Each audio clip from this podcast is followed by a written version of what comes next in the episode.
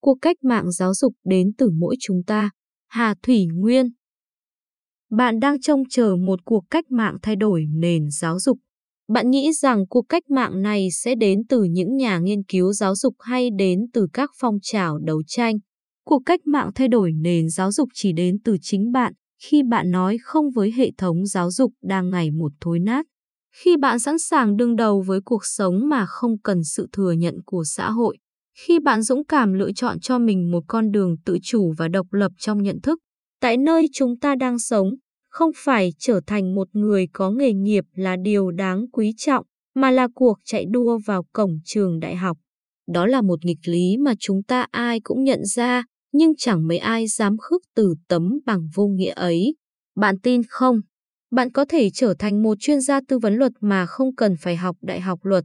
Bạn có thể chế tạo ra một bộ máy mà không cần phải là sinh viên bách khoa. Bạn có thể trở thành một nhà báo mà không cần phải học khoa báo chí. Tất cả những điều đó đến từ quá trình lựa chọn và tự chịu trách nhiệm với lựa chọn của mình. Con đường đại học không làm nên phẩm giá, không làm nên vị thế xã hội, không giúp bạn kiếm sống dễ dàng hơn. Bạn sẽ lãng phí 5 năm cuộc đời cho một sai lầm. Thế là quá nhiều. Trong 5 năm ấy, bạn có đủ thời gian để trở thành một đầu bếp hay một thợ may lành nghề, thậm chí là một doanh nhân thành công. Nghề nấu nướng và chuyên gia hóa sinh có gì khác nhau về đẳng cấp? Nghề thợ may và nghề nghiên cứu mỹ thuật có gì khác nhau về đẳng cấp?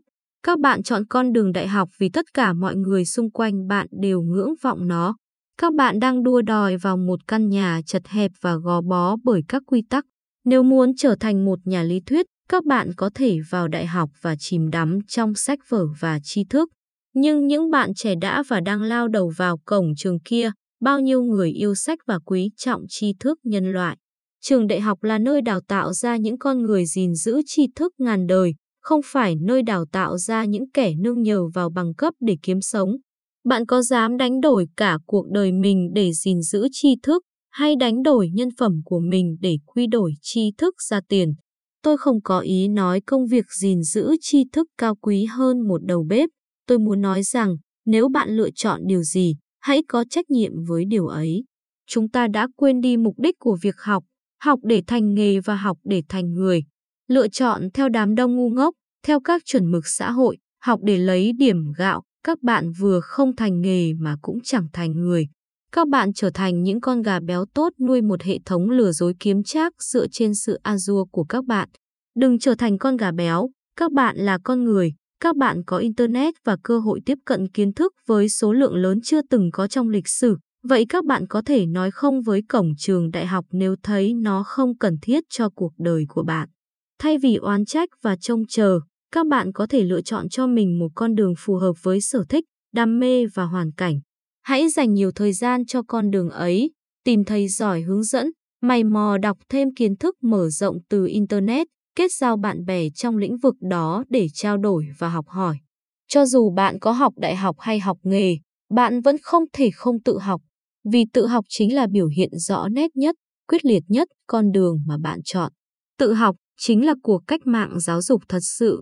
Cuộc cách mạng tự học sẽ khiến cho những hệ thống đối xử với bạn như con gà ngày một suy yếu và giãn nứt.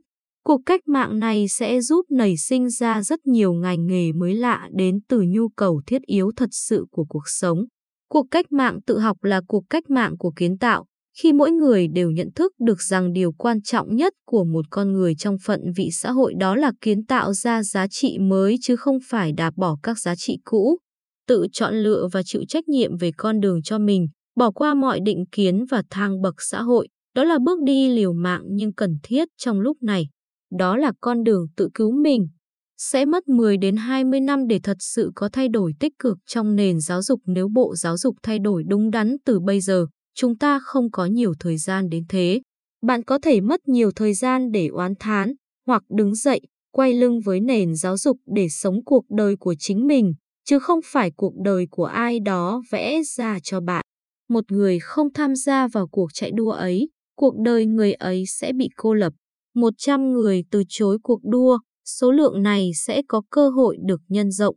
1.000 người có thể tự quyết định lựa chọn con đường riêng cho mình mà không cần bằng cấp, các giá trị vật chất sẽ được kiến tạo một cách hiệu quả hơn. 100.000 người, 1 triệu người, Bộ Giáo dục sẽ đứng trước nguy cơ đóng cửa. Nhiều nền tảng xã hội khác như tuyên truyền chính trị, kinh tế, nội vụ sẽ dần dần bị phá hủy. Một trật tự mới sẽ được hình thành khi mà mỗi chúng ta đều là con người có ích và tự chủ, khi mà giá trị kiến tạo được đánh giá cao hơn giá trị bằng cấp. Thang bậc xã hội không còn phân biệt giữa các nghề nghiệp với nhau, khi trường đại học không còn là cái chuồng gà mà trở lại làm những thánh đường của tri thức. Nhắn nhủ, tôi bỏ đại học từ năm thứ ba, không phải vì tôi học sai ngành, mà vì tôi thấy cả tôi và trường đại học đều không thể chịu đựng được nhau. Cho đến nay, tôi vẫn làm công việc tôi đeo đuổi, bằng cấp chẳng đóng bất cứ một giá trị gì trong sự nghiệp của bản thân tôi. Và tôi tin, các bạn nếu dám lựa chọn và dám chịu trách nhiệm thì cổng trường đại học không phải con đường duy nhất.